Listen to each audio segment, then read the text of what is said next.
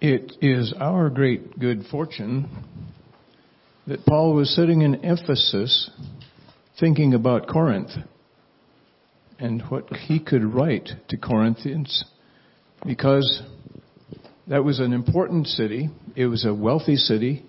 It was located between a couple gulfs, uh, Corinthian Gulf, Saronian Gulf. And because of that, was a wealthy, wealthy place. Where wealth is found, wickedness follows. And the new church, now about three years old, as Paul's writing and thinking about what to advise them, how to behave, how to grow the church, how to worship, how to get along together, how to survive in a wicked environment like this. We have some record here. Will you stand with me as we read this, please?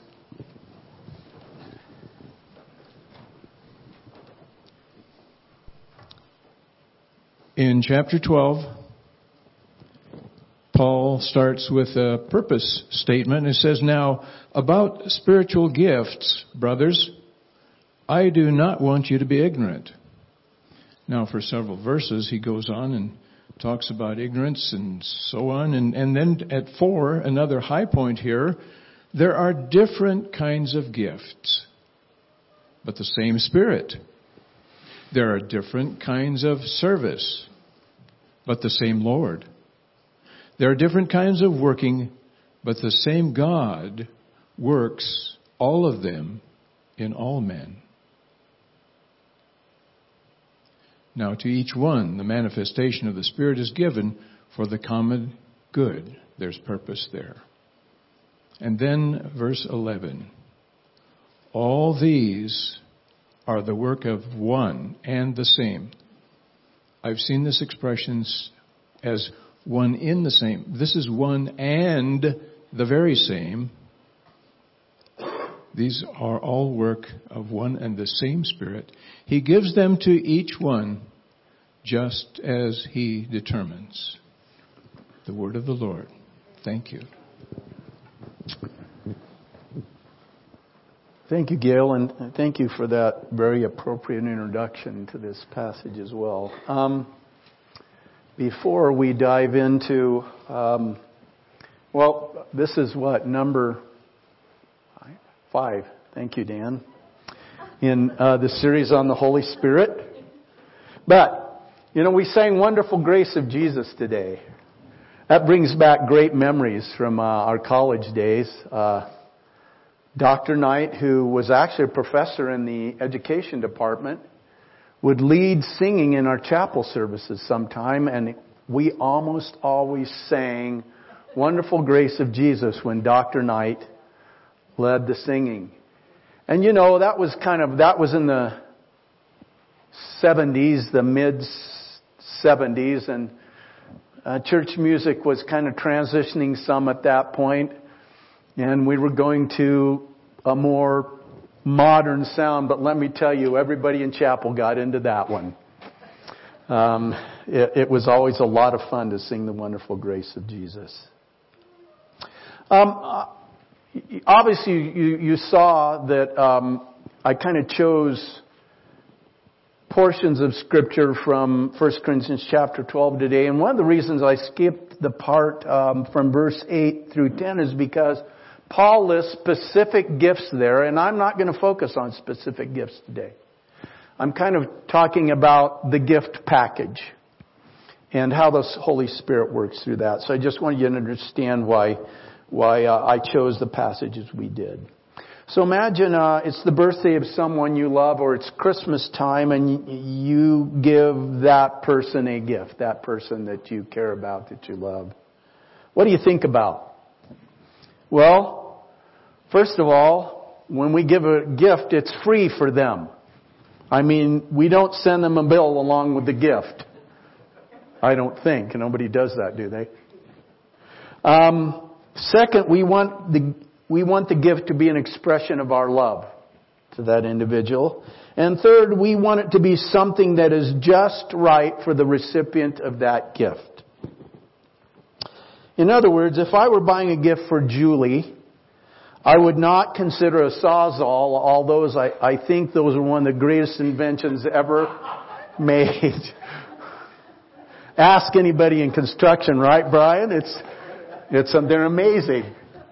I wouldn't consider a sawzall or a book on fly fishing in Colorado or a spotting scope. That's not, those aren't things that I would consider for my wife. I would consider some item of clothing she would like, or an airline ticket to see the grandkids. Don't, don't pin your hopes on these though, hon. Or a lifetime coffee card to Starbucks. That would go over big too. Did you know that all of these thoughts apply to spiritual gifts? They're free. They are expressions of love and they are just right for the recipient. There's a lot of information out there about the spiritual gifts. Some of it's right, some of it's wrong, some of it's helpful, some of it's dangerous. So if we want correct information, we need to stick to what the scripture tells us. A good place to start is in 1 Corinthians chapter 12, and we've had a portion of that chapter read for us today. And Paul signals his intention, intention, intentionality, there we go, in verse 1 when he says, Now about spiritual gifts, brothers, I do not want you to be ignorant. So, I want to clarify some things here for your understanding. That's what Paul's telling the Corinthians. And, and the word Paul uses for spiritual gifts, it's two, two words in our language, but it was one word in the original language, is charismata. Charismata is the plural form of charisma. We're all pretty familiar, I think, with that word. The word, the word charisma can lead us to think in a certain direction. As in a person who's kind of outgoing and appealing and tends to draw other people to themselves. We say that's a person with charisma. Or we may think in terms of charismatic, in terms of a style of worship that is outwardly very expressive and focuses maybe on certain spiritual gifts when we think of charisma. Charisma is from the root word charis, meaning grace.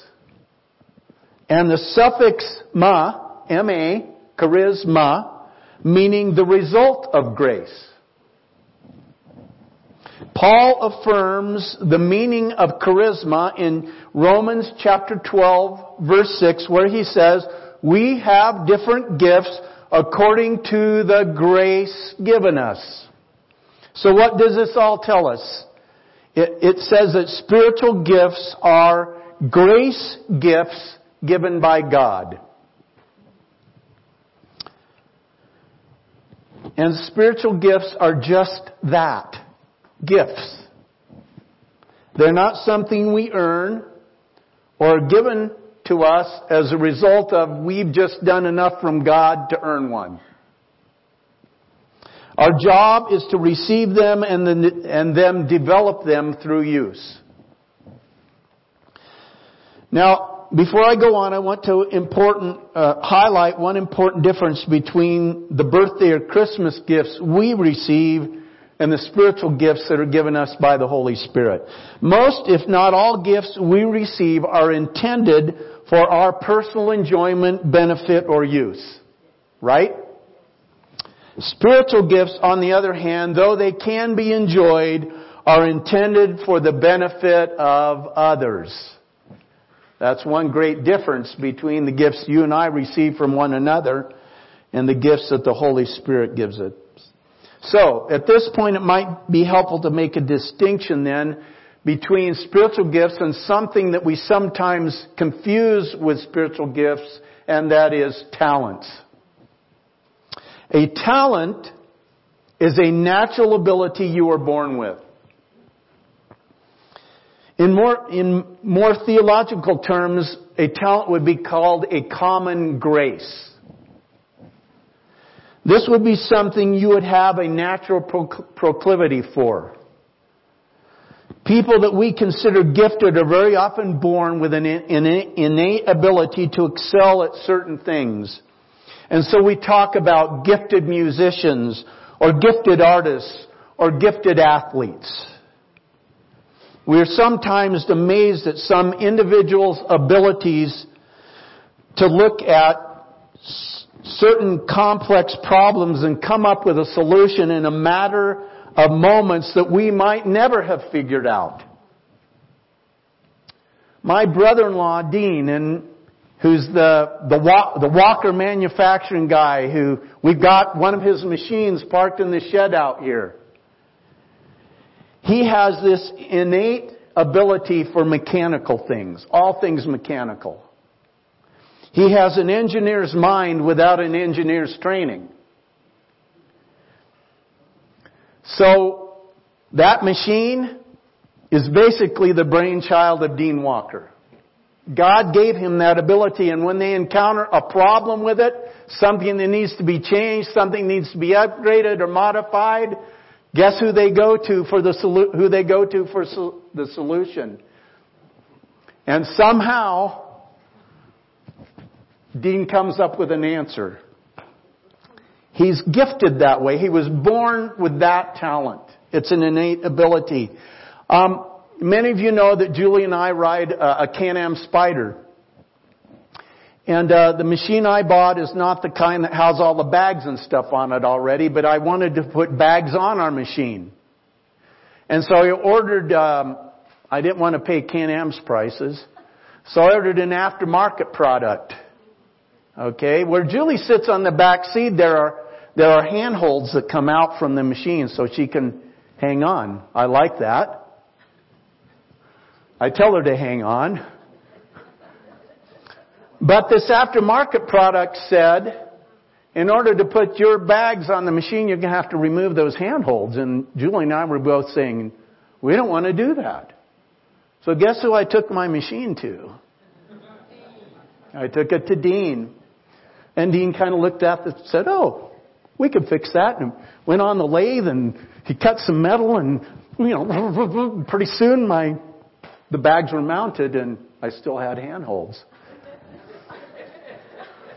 I could have worked on that for six months and not come up with that solution that Dean came, it was done in an hour. That's what I'm talking, that's talent. That's talent. On the other hand, Spiritual gifts are different. A, a gift is a spiritual endowment you are born again with. It's a spiritual endowment that you are born again with. These gifts are referred to as special graces. Talents are common graces. Spiritual gifts are special graces. You know, this is the event, uh, this born again with, that Jesus was talking about in his encounter with Nicodemus. No one can see the kingdom of God unless he is born again. And it's at that point that you receive that special grace. When we experience spiritual birth, the Holy Spirit takes up residence in our lives and brings along with him a gift for you. A spiritual gift. There was a man in our church in Eastern Oregon that had the gift of evangelism. Maybe like no one I've ever met before. Outside of evangelists. He had the ability to turn ordinary conversations to spiritual things. But maybe more impressive to me was his ability to get unchurched people to attend Bible studies in his home and then that provided him an opportunity to share the gospel with them. And in my time at that church, he led a number of people to faith in Jesus Christ. Good job, Ray. Perhaps you've experienced or witnessed in someone else the expression of a spiritual gift that was given to them once they were born again. Teaching, giving, hospitality, wisdom, leadership that had not been present in their lives previously, but was a gift that the Holy Spirit gave them. And whether a talent or a spiritual gift, neither is to lie dormant or wasted in our lives. Gifted people are gifted in part because they have worked to develop that natural talent or ability. Spiritual gifts are obvious in the lives of many Christians because they have put that gift to work and developed it.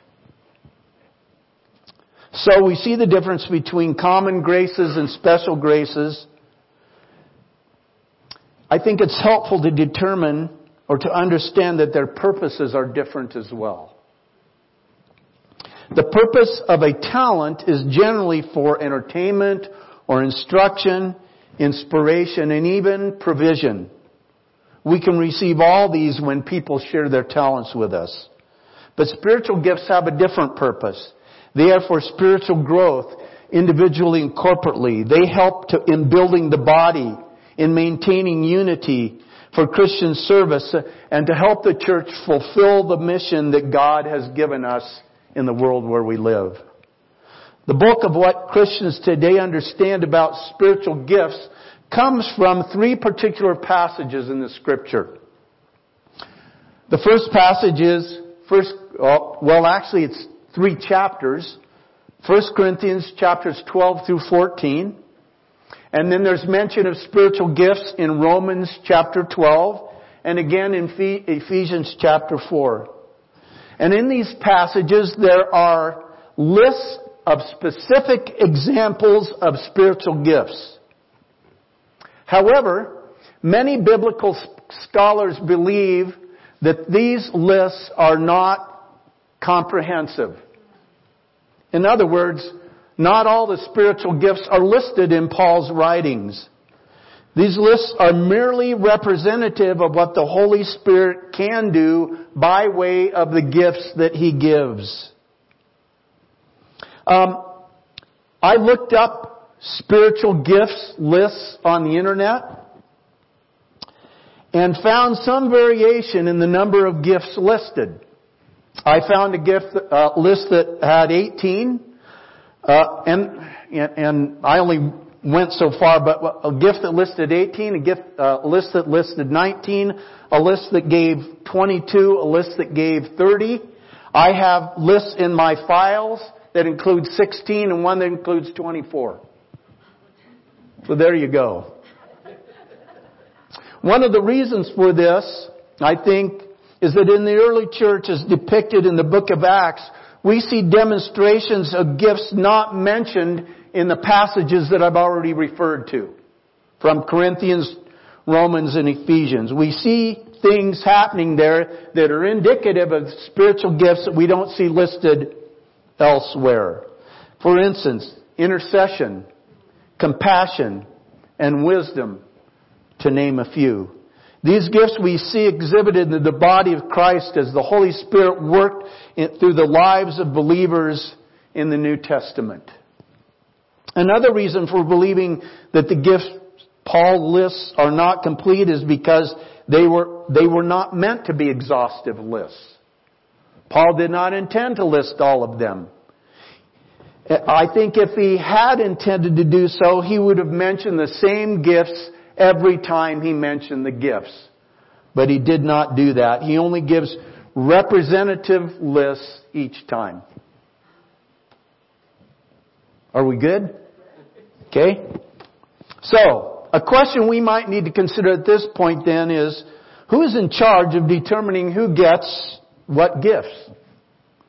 Well, the Holy Spirit is the only one who administers the gifts. Did you know that there's no mention of spiritual gifts in the Old Testament? We see mention of the Holy Spirit and we know that He is at work, but nothing of what we find in the New Testament regarding spiritual gifts. We see nothing of that in the Old Testament. The giving of spiritual gifts is distinctly New Testament. The first we see of this is in Acts chapter 2 at Pentecost. When the 120 were gathered in the upper room, they received the baptism of the Holy, the Holy Spirit and there was immediate evidence of the manifestation of spiritual gifts in the lives of the apostles. In fact, throughout the book of Acts, we discover a connection between the filling of the Holy Spirit and the release of spiritual gifts in the lives of people upon whom the Holy Spirit came. The Holy Spirit is the one who administers the gifts. We need to recognize that the Holy Spirit is the only one who gives gifts and He alone determines what gifts are given. In 1 Corinthians chapter 12 verse 11 that Gail read for us this morning, all these, speaking of the gifts, are the work of one and the same Spirit, and He distributes them to each just as He determines. Yeah. It'd be nice if the pastor could say, Shazam, Bob, you have this gift now. Go out there and use it. Doesn't work that way, does it?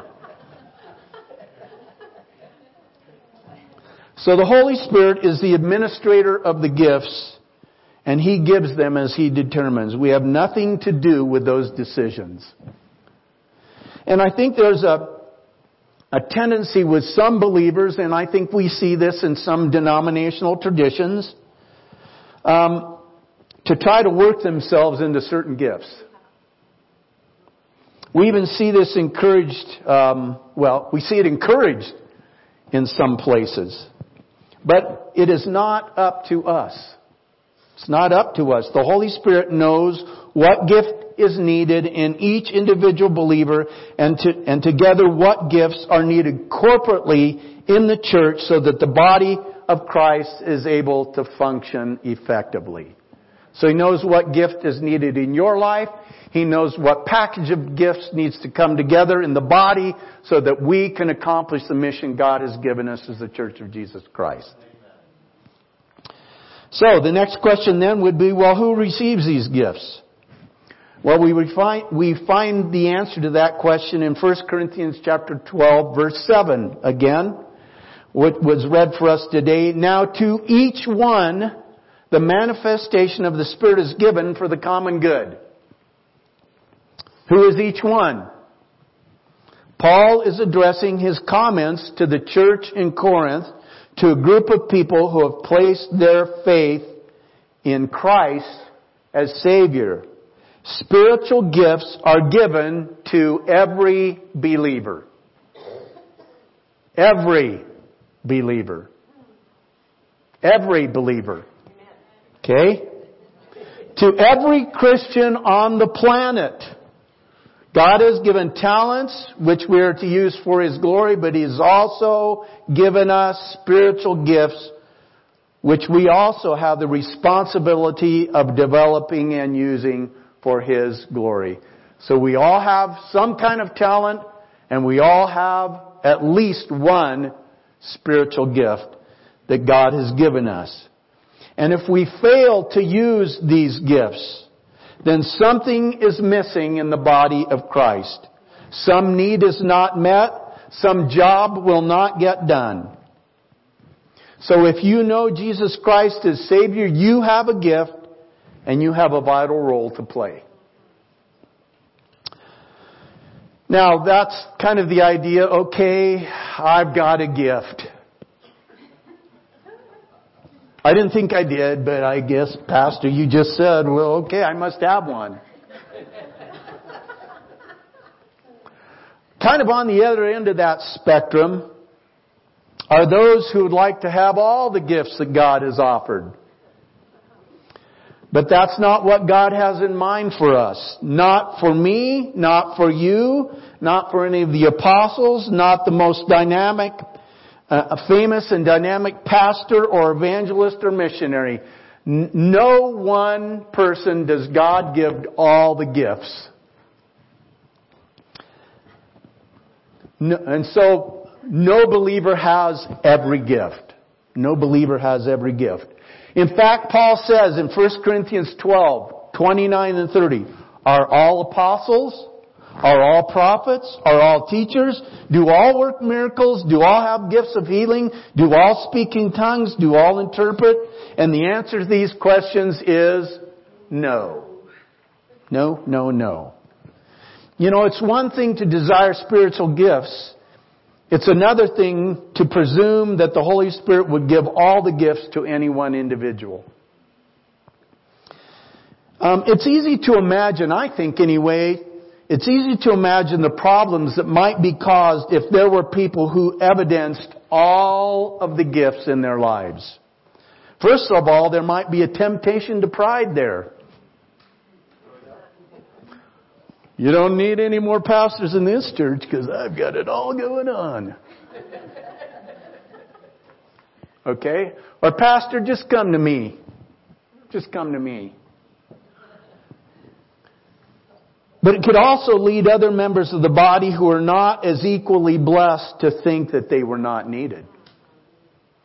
Well, so and so can do it all. You don't need me. When we discover our gifts that benefit the common good, then we are forced to work in cooperation with one another because nobody has them all, which means we need all of you. That it creates this sense of dependency upon one another, doesn't it? We need each other. The Holy Spirit dis- dispersed these gifts so that the needs of the body would be met and so that the body of Christ would work together, not only to accomplish its mission, but as a testimony of cooperation and unity to a watching world. And those same verses I just read to you, not all are apostles, not all are evangelists, they also tell us that we don't all have the same gift. Yeah, aren't you glad for that? Ooh. And again, Paul focuses on this truth in, in 1 Corinthians 12, 14 through 20, where he says, even so, the body is not made up of one part, but of many. No, now, if the foot should say, well, because I'm not a hand, I don't belong to the body, it would not mean for that reason that it's not a part of the body. And if the ear should say, because I am not an eye, I do not belong to the body, it would not for that reason stop being a part of the body. If the whole body were, were an eye, where would the sense of hearing be? If the whole body were an ear, uh, where would the sense of smell be? But in fact, God has placed the parts in the body, every one of them, just as He wanted them to be. He determines. If they were all one part, where would the body be? As it is, there are many parts, but one body. So, to guard against gift envy, you know what that is? Oh, man, look what they've got. I wish I had that. To guard against gift, envy or the thought that my gift isn't important, Paul makes two very important points in the passage I just read. Number one, every gift is of vital importance to the body. Every gift. And number two, the Holy Spirit has distributed the gifts just as God wanted them to be. In other words, each of us has the gift that God wanted just for us. Okay? And be- before we leave this look at spiritual gifts, we need to look at what makes all this work together in the way God intended. Because we have this a variety of gifts that God has given people that are part of the church, this particular body, the Longmont Church of the Nazarene. How does God make that all work together? You know, any engine, boom, boom, any engine has a number of moving parts. And for those parts to work smoothly together, there needs to be a lubricant of some kind. So if my car engine doesn't have oil in it, friction builds up and the whole thing quits working after a while. It seizes up. That happens in relationships too. Paul understood that, that dynamic. So between chapter 12 of 1 Corinthians and chapter 14 of 1 Corinthians, you know what's in there? Chapter 13, what do we call that chapter? the love chapter. Love is the oil that makes spiritual gifts work together. At the end of chapter 12, Paul says this, and now I will show you a more excellent way. All this stuff about gifts and the body of Christ hinges on love. And remember, I told you I'm kind of uh, using this book that Mark Fuller wrote entitled Consumed as kind of an outline that I'm using for the topics I address here. Mark Fuller says this. Why is love the key? Because love is the fruit of the Spirit. Love is the highest of all standards. If we do everything in love, the Holy Spirit can work it all out for God's glory and the be- benefit of everyone involved. Love is the fruit of the Spirit that brings credibility to the gifts of the Spirit. It's all, all comes out of love. So, I, I know I didn't talk about specific gifts Really? Have you ever wondered, boy, what's my spiritual gift? I'm not sure. Well, I can help you with that. I've tried to help you with that. I have these spiritual gifts inventories. They're not tests. People get freaked out. Well, here's a spiritual gift test. Oh, I don't do well on tests. Okay. It's not a test. But it's an inventory that helps point you in a direction so that you can begin to have an idea of what your spiritual gift or gifts are. I remember I took that a long time ago, before I was ever a pastor, and um, I found out that teaching is probably my top spiritual gift, and don't laugh or say anything about that, okay? Teaching? Are you kidding me? Um, the second one was pastor. It's like, what? No. Here I am. How'd that happen? In fact, usually you'll get a kind of a list of here's probably your top one and then maybe the second and the third or something like that. It will kind of rank them. So if you're interested in knowing, I can put something in your hands that might help point you in the direction of the spiritual gift or gifts that God has given you. Amen? All right, are we good? Yeah. Good. Well, Hopefully, this gives us a little bit of insight into the gifts of the Spirit and why they are given and for what purpose they are given and who gives them and who gets them. Amen? Let's pray. Father, thank you that you're a gift giving God. And we're thankful for the spiritual gifts and how you've intended them to function in the life of the body of Christ through each individual believer who has received one or more of your spiritual gifts. And it's good to know, Father, that my gift is no important than anyone else's gift here. And their gift is no important than my gift. And they need all to come together for the church to accomplish a mission you have given us in our world. And Father, if we're still desiring to know what that looks like in our lives in a life, then I pray, Father, that there'll be that follow-up that will help point us in the direction. And when we know what our gifts are, then we have a better idea of what our ministries should be. And when that's all working together, then, then it's like the oil of love that just lubricates the parts of the engine that is the body so that it all works together in love and in harmony and in cooperation and in mutual dependency.